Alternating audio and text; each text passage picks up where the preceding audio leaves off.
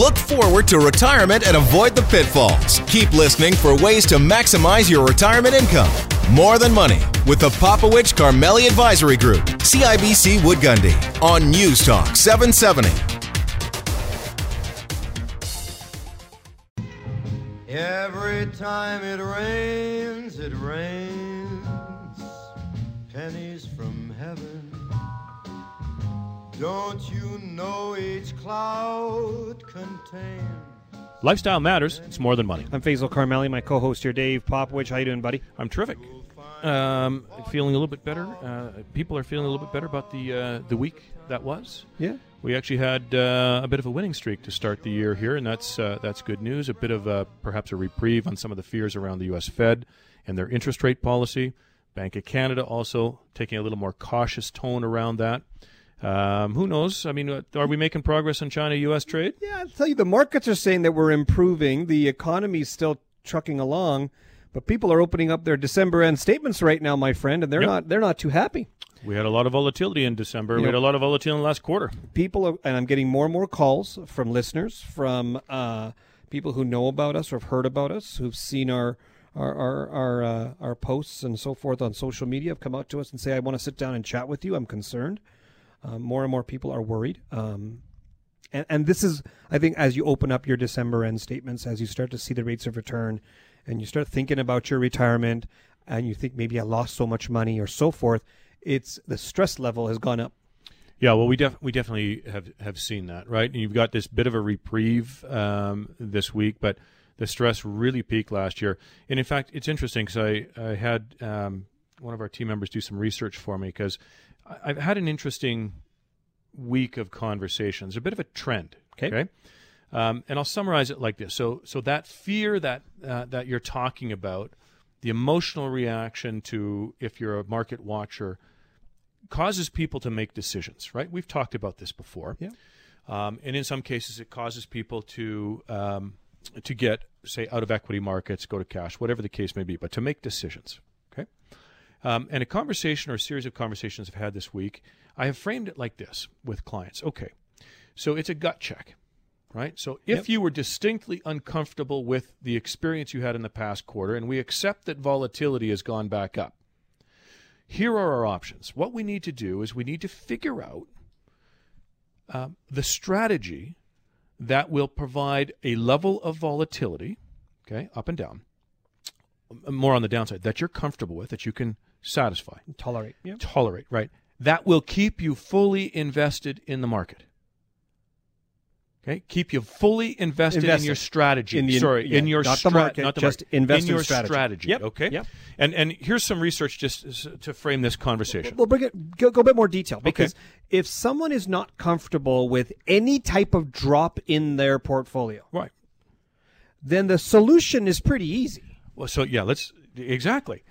But here, here's before you give the solution. Okay, I want to talk about the process because even do-it-yourselfers, whoever it is, right? When you're thinking about this, Everybody's everybody- checking if this portfolio is right for them. Right, Everybody's looking at their statements going, hang on, am, am I in the right stuff? Right. I even posted on my social media saying, you better start looking at your portfolio. Right. And seeing if this is right for you. Right. I'll tell you from an, a stock guy why I like this period in time. Because everybody is looking at their portfolio and some will say, whoa, I can't take this anymore. Right. And so I'm going to cash in my chips, I'm going to sell my investments, and I'm going to get out, which could cause a rippling effect in the market. Yep. Many individual investors are passively invested or invested in exchange traded funds, Right. which kind of just ripples through the market, which means a lot of mispricing is going to happen. a lot of mispricing is happening now. And guess who's buying right now? Yeah, There's always opportunity. It's institutional money managers, pension plans that are buying Mm-hmm. right now, and the mom and pops out there are selling right Yeah, now. yeah. And so I, I think this is this was a very interesting conversation. I think enlightening for a lot of clients.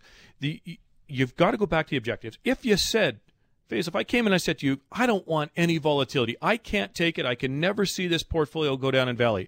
Value. Is there a portfolio you could put together? Absolutely. Yeah. So I think investors need to stop and think about that level of volatility and do some math around it. I did some math for some clients Correct. about upside downside. Yeah. And then we did some asset allocation based on that. What can you take?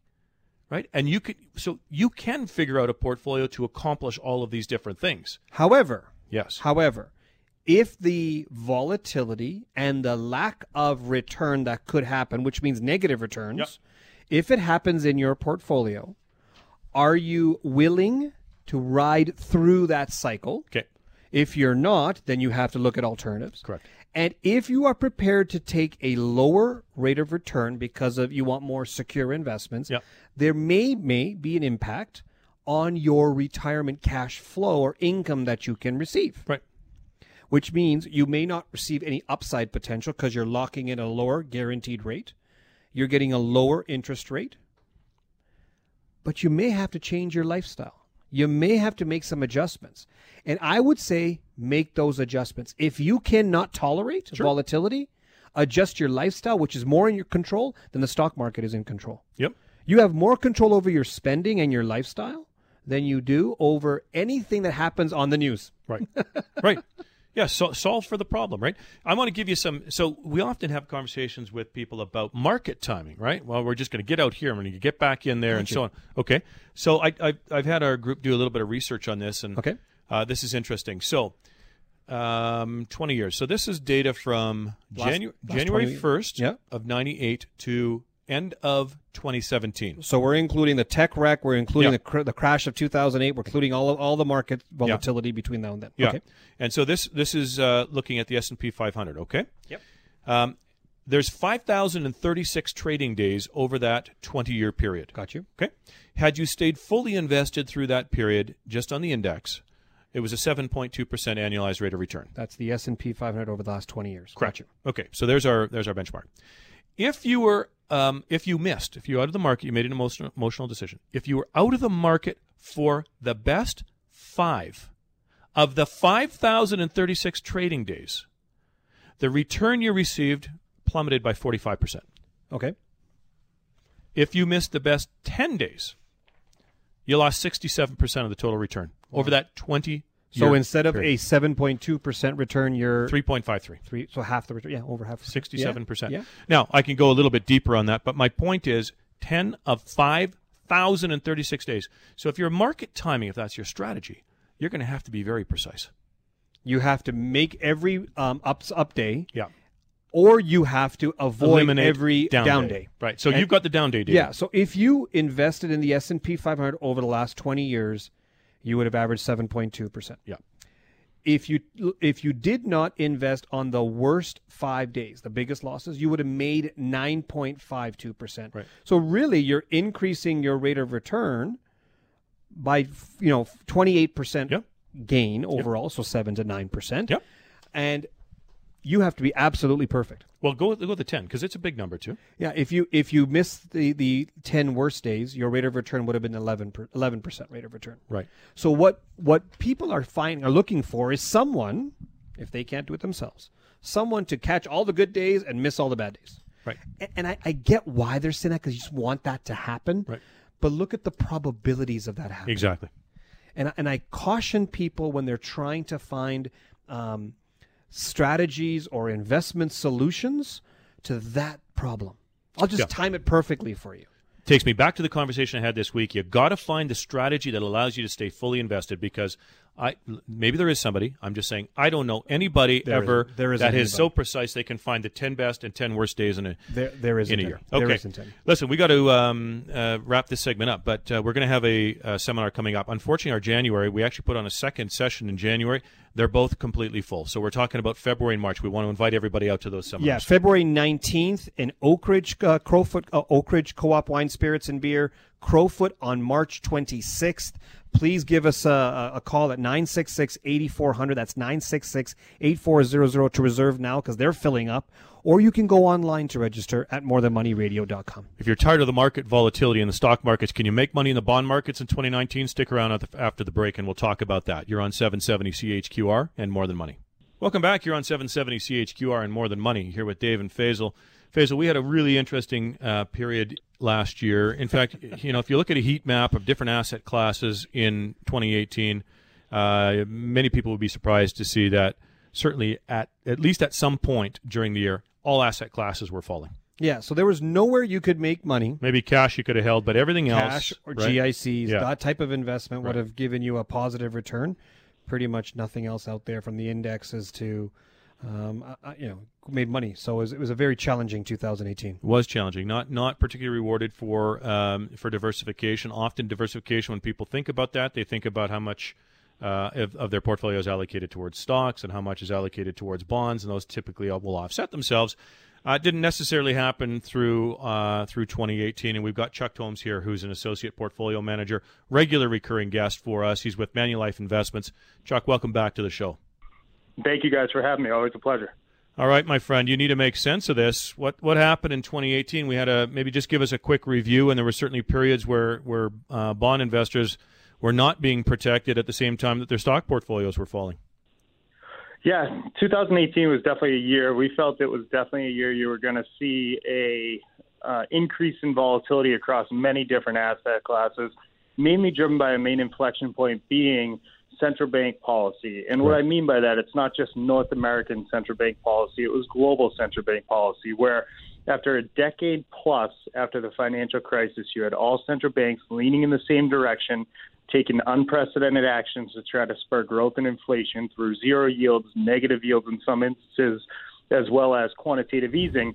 That drove a ton of liquidity into the markets that drove high quality assets down as well as risk assets up. So, high quality assets performing very well, driving high quality yields. So, government bond yields in many different um, government bonds around the world down to historic lows and helped um, create a risk on environment. The year, reason why last year was a big year, it was finally the time where you started to see economic data getting to the point where central banks in many different areas around the world were looking at starting to move more towards normalization. You had the Fed as well as the Bank of Canada continuing to hike rates over the course of the year. Uh, you had the Federal Reserve of the U.S. also um, kind of tweaking their balance sheet and reducing their balance sheet even more. And you had the ECB looking to step away from quantitative easing, as well as another major central bank, Bank of Japan, looking at tweaking their yield curve control policy, all being that this very accommodative stance that global central banks were taking was starting to shift into more of a normalization type of environment. So that created a lot of uncertainty where you no longer had the massive move from central banks continuing to be that backstop to looking at more of an environment where there would be volatility surrounding economic data, expectations of what central banks are going to be doing going forward, et cetera. And that's why we felt you would see volatility. And we did see that. Depending on central bank um, presidents' tones, whether it was from the Federal Reserve, whether it was from the Bank of Canada, whether it was from other major central banks, you did see times of volatility surrounding that. And also, you had the market, which got very, um, very, I, I don't want to say uh, very over aggressive in terms of expectations, but they felt economic data was going to continue to do very, very well, potentially accelerate even forward. Right. And what you saw was kind of a little bit of a step back, and the market took it as, in some ways, more of a negative reaction, even though economic data from a trend perspective is not growing as fast. From so it did come down from very elevated levels but you did see a correction in the market that was pretty aggressive at times. Yeah. So Chuck, what do you what do you see for 2019 knowing that we've gone through all this volatility? It's surprised a lot of people. Many investors haven't seen this type of volatility in quite some time, or in their investing life, or in their investing frankly. life, That's because right. they might have missed 2008, or they might have missed you know those mm-hmm. those big drops. Um, so what's what's the what's the the thought process of 2019? 2019, we feel much more um, comfortable about the view. With that said, do me do need to be mindful of some of the risks that are still out there, whether it's trade war risks, whether it's what is the uh, risk surrounding the potential next recession happening sooner rather than later. Our base case is that 2019 will still be a pretty good year overall. We don't see defaults really picking up We see economic data in the U.S. as well as in Canada continuing to grind along, albeit it won't be as high as expectations were last year, but arguably you could say that some of those expectations were too uh, too elevated and yeah. probably needed to be yeah needed to be readjusted. So net net, we feel you will see a continuation of a fair, fairly strong underlying economic backdrop for not only North American economy but also outside of North America, where we do feel there is a good probability of continuing to get a um, a better path towards a trade agreement. What will that trade agreement be? There's still uncertainty around that, but we do feel that will continue on. And when we look at the underlying economic data and the prospects for economic data on a global basis, we do see some attractive opportunities in select emerging markets. So there are still some opportunities. We feel it's going to continue to grind along. With that said, overall, though, you do need to be mindful of the fact that we are closer to the end of the current cycle than the beginning. So, very simplistically, in our view, that means you want to take less risk now than you did at the very beginning of the cycle.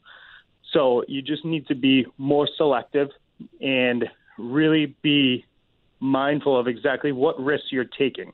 We don't feel right now is necessarily the time to have as much risk in your portfolio as, say, 2009 and 10 when you were at the very beginning of the cycle. That said, we don't feel right now is necessarily a time where you're going to see a recession happen in the next six months or so. So, kind of striking that balance is very important in 2019. Chuck, I think one thing that the bond market does is give us better indication of what the economy really is versus mm-hmm. the stock market. Most people are talking about the stock market because it's a bit more sexier, it gets more attention. the bond market doesn't uh, get as much attention until things, uh, you know, what hits the fan. So, in your view, what are the biggest concerns you have in the bond market or the fixed income market that people should be aware of that might translate to the economy either here in Canada or globally? Some of the biggest things would definitely be a, a massive down move in terms of economic data's strength. So economic growth really pushing downward. But on the flip side, also a thing we're monitoring is a massive acceleration in economic data or a massive acceleration in inflationary pressures um, that would be a negative as well. So right now we don't see either of those as a very high probability. We see the current situation as one where it is somewhat of a Goldilocks scenario where it's neither too hot or too cold. And that is a scenario we feel very comfortable in at this point in time, where market expectations for the Federal Reserve that isn't as much of a risk as it was at the beginning of 2018, or even the market expectations for the Bank of Canada or outside of North America, they're more in line, which we would argue is more in line with what we would see as fair value. So we don't necessarily see a huge risk of a massive up move in yields, which for fixed income would be a negative. Um, but also, if you did see central banks have to hike rates a lot faster than expected because of inflationary pressures, then that would be um, pretty difficult for the equity markets going forward as well. Uh, so overall, we see it as the risks are fairly balanced, but some of the things we are monitoring are any significant changes in terms of um, the view for economic data either massively accelerating, causing inflationary pressures, or more importantly, starting to trend downward aggressively. And that's because when you look at some areas of the fixed income markets, you're looking at in the corporate uh, credit space, while we see defaults being low for the next 12 months, we see um, the growth story overall continuing to be trending in a stronger fashion, albeit a little bit slower than first expected, but still trending in a good direction. Uh, we do need to be mindful of the fact that there is a lot of leverage on a lot of corporate balance sheets. And we want to make sure that we don't see deterioration in the underlying fundamentals of the corporate credits we have because there is some significant risks in certain areas of the corporate credit market that we want to make sure we are protecting against because, as always, for us, we're always focused on capital preservation first, total return second. So being able to miss some of those downturns in some troubled areas, we feel will be very important.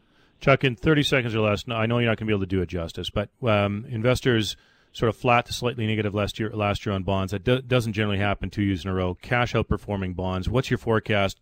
Cash to bonds uh, this year. Yeah, so it, our forecast this year definitely higher than last year. We don't see um, areas that are definitely going to be in the clear. There is some risk, as I mentioned, but when we look at our portfolio, we feel very comfortable saying three to five percent return net of fees is definitely doable, and cat that should outperform cash by a decent amount, um, north of 100 basis points uh, over the course of the year. We feel comfortable saying uh, is definitely doable, and feel much more confident about saying that today than we did with a lower return profile last year. We got to let you go on that point, Chuck. Thanks for the good news and thanks for the insightful analysis. Thank you, guys. I appreciate it. Chuck Tomes, Associate Portfolio Manager, Manulife Investments. My friend, we're going to talk about how to uh, take income out of your portfolio and protect – profit and protect uh, in retirement at our upcoming seminar. Now, our next upcoming seminar, January 22nd, unfortunately, we put on a second event and it's full as well. So, unfortunately, we're fully booked. Why don't you give uh, some insight as to when we can get people registered? Yeah, so if you want to come to one of our sessions now, you'll have to come in February or March, February 19th or March 26th. You can register by giving us a call 966 8400 966 8400 or go online to register by going to morethanmoneyradio.com for our February and March sessions. All right, join us after the break. We're going to talk a little bit about how to create diversification and how diversification is different than passive investing.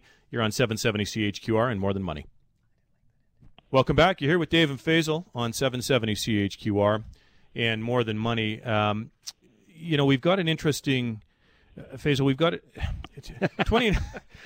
the, the, the, markets have been very, very interesting. Um, and we often have a conversation about how to build um, uh, portfolios from a diversification perspective and so on and so forth. We've got a terrific guest today to help us understand a little bit about diversification. We're going to mix in a bit of conversation about exchange traded funds, what they are, how they behave, and, and some of the differences in all of that. I'm going to welcome to the show uh, Francis Ver, uh, Verpuyck, who is the managing director of TOBAM, uh, which is really a Mackenzie investment product in Canada. Um, welcome to the show, Francis, and thanks for joining us from New York. Yep, thanks for having me. Well, let's uh, let's maybe just start right off the bat with uh, with a very open-ended question, which is, what do you expect from the markets? What do you expect them to look like in 2019? Yes, so TOBAM is probably the, in a way, I could say the worst the worst company to ask questions like that, uh, because at TOBAM uh, we have a bit of a different uh, approach, is that we focus uh, only on diversification, because we have realized, or the founder of the company has realized that it's actually difficult to forecast the future. Uh, so this is why uh, when when he created the company, he realized that indeed forecasting is forecasting is difficult. It's a difficult thing to do, and that hence probably diversification could be a good. It's it's really the rational thing to do when you cannot forecast the future. Probably being diversified uh, makes a lot of sense, but the problem, especially for him, because the founder of the company is a mathematician, is that very quickly he also realized that diversification is not very well defined. All of us, we talk about diversification, but it's not eh, very well defined what exactly it is. So, what is it that Yves Choueifaty, who's the founder of the company, uh, has invented? It's a formula uh, that you can use to calculate exactly how diversified a portfolio is. Uh, so we can take any equity portfolio, fixed income portfolio for that matter, and we can calculate exactly how diversified this portfolio is. Uh, which also means that if you have this measure of diversification, this formula, that we can use that formula to build the most diversified portfolio in any given uh, universe. Uh, because this is the portfolio you should buy when you cannot forecast the future. You should be uh, diversified. Uh, so I can link that to what do I expect the market in 2019. Still, uh, I can talk about that because I'm going to assume uh, that when you ask me the market, that really many people's mind the market is represented by the benchmark, uh, which right. is true. Right. Typically in Canada, sorry. That's correct. Yeah, keep on going. Yeah, uh, so typically in Canada, you when people say Canadian equities, uh, really what they mean is the TSX. When people talk about U.S. equities, they really mean the S&P 500. Uh, so we can still take a closer look at the market and and and check what has happened in the past and what could happen uh, in in the future. Uh, so, for example, if we take a look at U.S. equities, uh, in, and it's also very important to, to understand that the market or the benchmark, uh, which is kind of the same, mm-hmm. is not diversified. Is typically biased to certain things. Uh, for example, in the U.S., uh, most of uh, most of us know that the U.S. equities are extremely biased. That the S&P 500 is extremely biased to IT companies, mm-hmm. And we have seen indeed the last uh, couple of years that IT companies have outperformed all the others. Uh, but it's also very important to understand how the benchmark works. Uh, as soon as the benchmark, in a way, has implemented the winning bet, uh, the benchmark will increase the size of the bet. Right. Uh, when the S&P 500 is usually biased to IT companies, and IT companies outperform all the others, the weight of IT companies in the benchmark will now be bigger than it was a year ago. A very uh, easy example uh, that I very often use uh, when I talk to people in Canada is of course the most famous stock in Canada that was uh, was BlackBerry or Research in Motion. Mm-hmm. Uh, imagine that at some point in time in the past, BlackBerry was at 100 Canadian dollars, and that day it represented two percent of the TSX. Right. Now let's imagine that overnight, BlackBerry doubles in price, and all the other stocks of the TSX remain the same. So BlackBerry is now $200. It's now twice as expensive as it was yesterday. Uh, so if all the other stocks remain the same, the TSX will now hold what? 4% of BlackBerry. Uh, so this uh, something goes up that becomes bigger and bigger in the market. So if we think about the 2019, if you're going to ask me what you think about 2019 in U.S. equities, I say we have no forecast on our own. This is why we have chosen to diversify. However, the market is very biased to IT companies.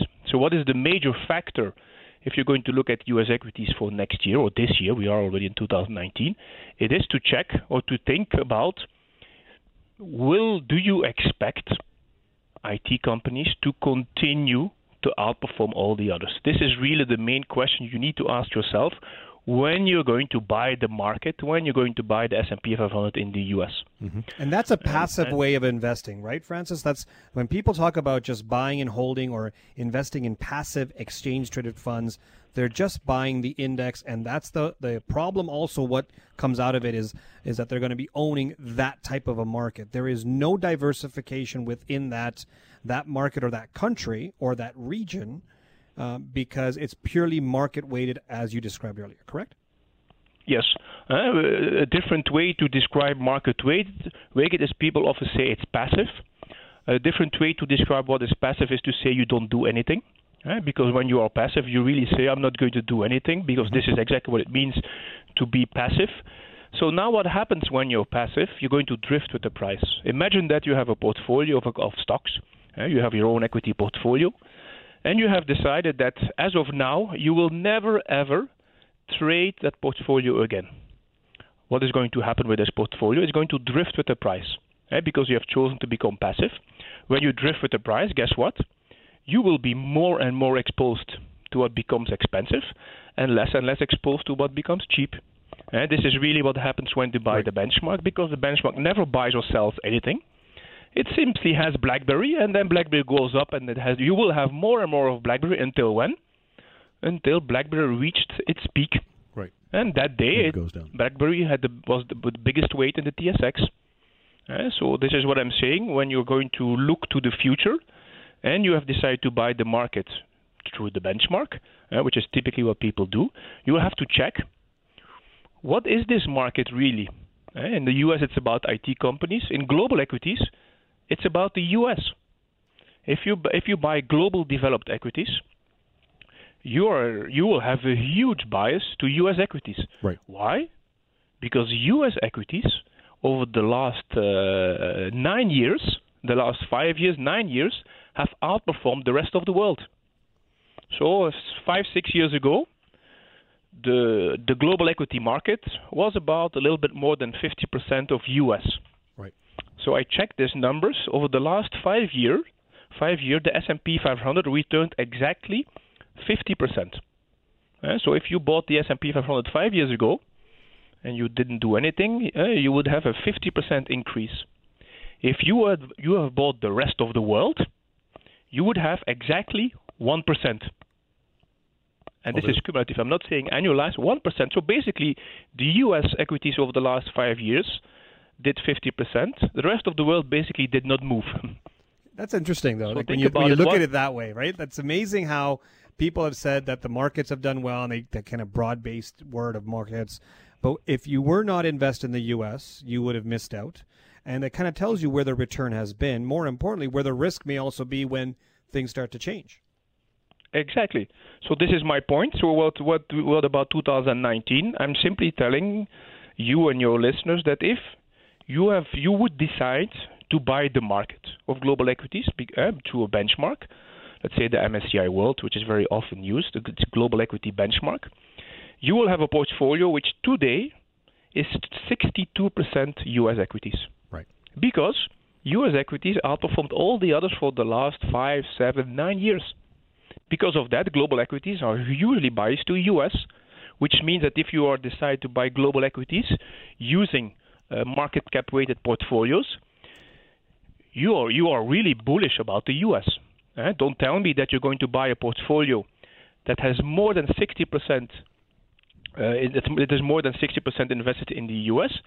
If it is not that you expect the U.S. to do better than the rest of the world. Eh, You're never going to put 60% into something uh, if you're not bullish on that. eh? So this is really the question you need to ask yourself: Is the U.S. in 2019 going to continue to outperform the rest of the world? And if you don't really know the answer to that question, you have two solutions. Uh, the first solution is to hire an active manager uh, who is going to forecast the future uh, for you. Now imagine that some part of your portfolio you do not want to base on forecasting because you realize that forecasting is a difficult thing to do. And then really your only rational alternative in that case is to be diversified. Uh, so this is the solution that we are trying to bring and this is probably why we have quite some success with institutional investors is that if you have if you would like to have a part of your portfolio not to based on a forecast we can help you with that because the benchmark does not help you with that uh, this is why very often we say that uh, passive or that benchmarks passive investing is one of the biggest confusions in our industry. Uh, people think that passive is neutral or passive is very biased. Uh, typically in Canada, people are very much aware about that. They, um, Canadians know that if they buy the TSX, that they will be hugely biased to energy and financials. But in Francis? the U.S., if you tell the average uh, U.S. investor that the S&P 500 is not diversified, he will say that is not true. Yeah, that's true. well, in reality, it's usually biased to IT companies, for example, today. I like that. We're going to leave it on. We have to leave it on that. We've run out of time, but I like that that definition of passive and the re, uh, reviewing what passive actually means and where those biases actually might uh, might lie. I want to thank you for taking some time with us today. Nope, thank you. Been joined by Francis Fupuk, who's the managing director of Mackenzie Investments, uh, representing uh, uh, Tobam uh, products in uh, in New York. Speaking to us from New York, excuse me.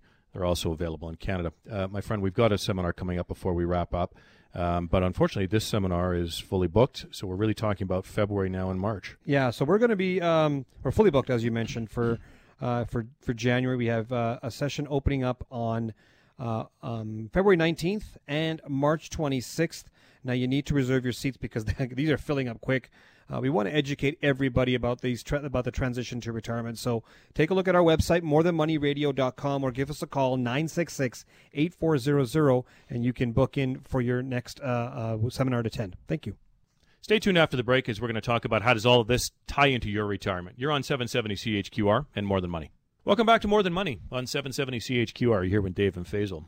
Um, we talked at the sort of the top of the hour about some of the interesting conversations sort of related to you know the volatility and the emotional decisions. But you've also had some interesting conversations about um, uh, about what retirement is. Why do you need to retire? Yeah. Really was sort of the the question. So let me tie all this whole show together about this. Uh, why I want to talk about this piece. The first part we talked about. Uh, we we talked to um, Tobam out of New York, and they're saying, don't try to pick how the market's going to do in the future. Just diversify. Or at least for a portion of your portfolio, just practice good diversification. And that was the last segment. Yeah. And then in, in the first half of the hour, we we talked to Manulife, and they came out and gave their view of the fixed income world, and they said, you know, things will is not recession at this point in time. So they're giving some sort of forecast. So you've got one group Yep. that doesn't forecast, one group that's giving out a forecast. Who the heck knows what's going to happen? People are going to are, are worried, and I think the pressure for more and more people today is to quote unquote retire. Right. I need to retire. I want to retire. How are we going to get there?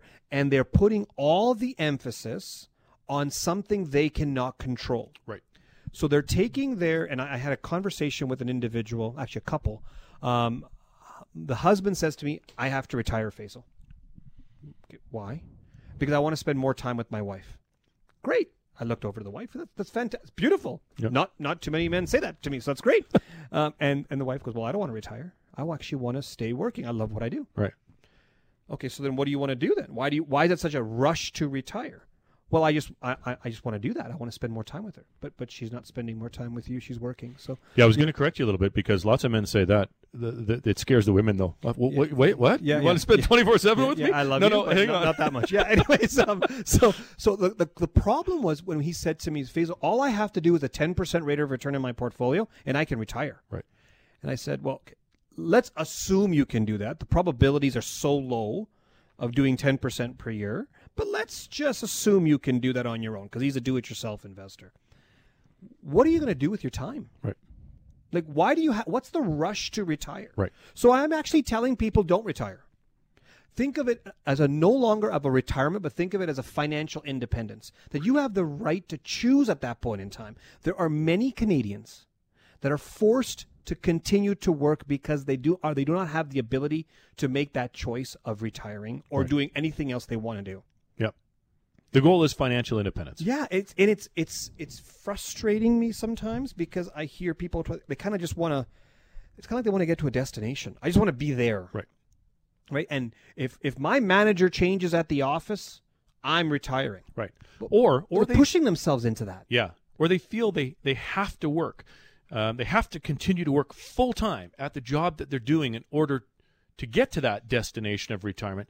None of those things are necessarily true. It comes down to pure happiness. Right. I really believe that if you're not happy with what you're doing, then make a change. Right. But do not have something else like the markets or the economy be your reason why you have to do it. Or or because other people are telling you you should. Right. Yeah. You're 67 now. Like uh, you should be retired. What's the matter? Right. There's nothing wrong. I just I like what I'm doing. Like like this gal said, I actually enjoy doing this. Yeah. So I think the freedom to choose Right. is worth more than the declaration of retirement. Yeah, well, if you think about if you take out the, the traditional definition of retirement, okay, which has embedded in it a lot of those biases we've just talked about, and insert financial independence, then things change, right? Because you you may be able to. Let's say in this particular case, this this person was talking about needing a 10% rate of return. We know the historical probabilities of a compounded 10% average rate of return over a 10 year period are very low. Okay, um, so they are forced, if that is their only option, to take on a significant amount of risk in an environment where probably risk is, you know, as we've seen in the last quarter, uh, risk is back for sure. So if we take that out and we say, well, maybe I just don't want to work at this pace. Maybe I want to spend more time with my wife in the summers because she has some time off in the summer. Yeah. And I look for something to fill a gap.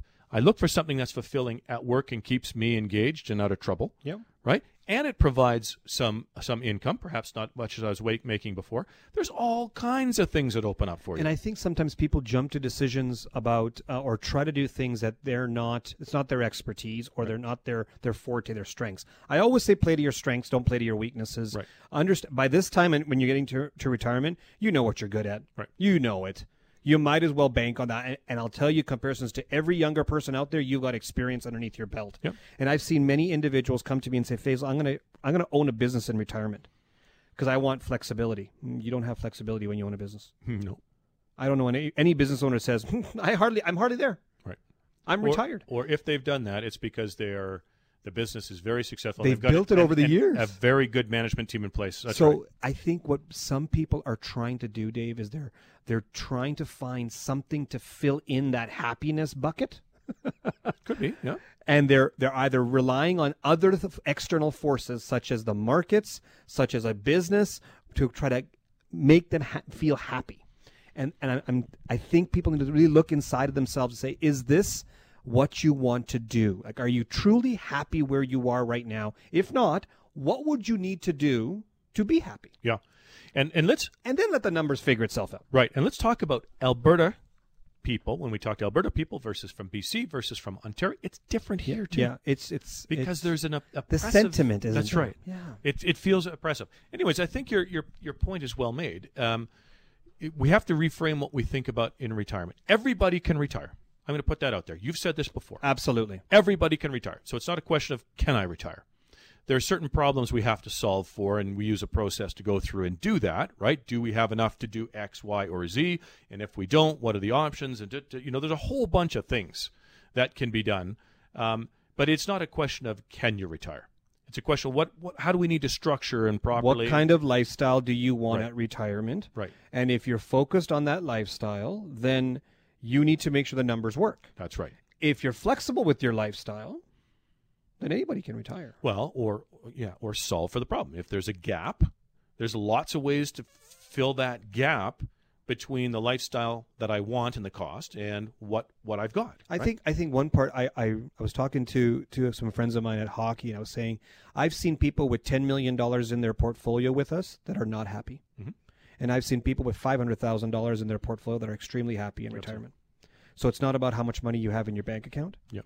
It's about how you measure your happiness in retirement. Yeah, That's so- it. It sounds cliche, but we see it. We see All it the all the time. right? The time. We, we do. Okay, um, we've got to wrap this up, my friend. We've uh, I think we've had a pretty interesting show. We do have another seminar coming up on January the twenty second, but unfortunately, I have to let our listeners know that uh, despite putting on a second session that night, we're fully booked. So we don't have any more room, even on a waiting list. So I apologize for that. Uh, we do have our February and our March seminars already open. Maybe you can bring us up to Yeah, speed on we'll be in Oak Ridge Co-op on February 19th, Crowfoot Co-op on March 26th. So give us a call, 966-8400, 966-8400, or go to our website at morethanmoneyradio.com. we started this year, um, uh, Faisal, stating that this was a year that we just wanted to educate. This was a, our focus was on education. Absolutely. Okay. Uh, we've had some good segments today. We'll have a lot of good segments this year. We've had some good segments in the past, and I want to invite you if you're interested in learning about any of the aspects to do with retirement lifestyle. This isn't just financial. That we post, or sorry, we archive all of this Uh, on our website. You can go to morethanmoneyradio.com to get them, or alternatively, you can have them directly delivered to you. All you have to do is search for More Than Money CHQR on Apple Podcasts or in your favorite podcast app, and we will send it to you on a monthly basis. Thanks for tuning in to another edition of More Than Money on 770 CHQR. David Popowich and Faisal Karmali are portfolio managers and investment advisors with CIBC Wood Gundy in Calgary. The views of David Popowich and Faisal Karmali do not necessarily reflect those of CIBC World Markets Inc. Clients are advised to seek advice regarding their particular circumstances from their personal tax and legal advisors. If you are currently a CIBC Wood Gundy client, please contact your investment advisor. CIBC Wood Gundy is a division of CIBC World Markets Inc., a subsidiary of CIBC and a member of the Canadian Investor Protection Fund and Investment Industry Regulatory Organization of Canada. David Popowich and Faisal Karmali are portfolio managers and investment advisors with CIBC Wood Gundy in Calgary. The views of David Popowich and Faisal Karmali do not necessarily reflect those of CIBC World Markets Inc. Clients are advised to seek advice regarding their particular circumstances from their personal tax and legal advisors. If you are currently a CIBC Wood Gundy client, please contact your investment advisor. CIBC Wood Gundy is a division of CIBC World Markets Inc., a subsidiary of CIBC and a member of the Canadian Investor Protection Fund and Investment Industry Regulatory Organization of Canada.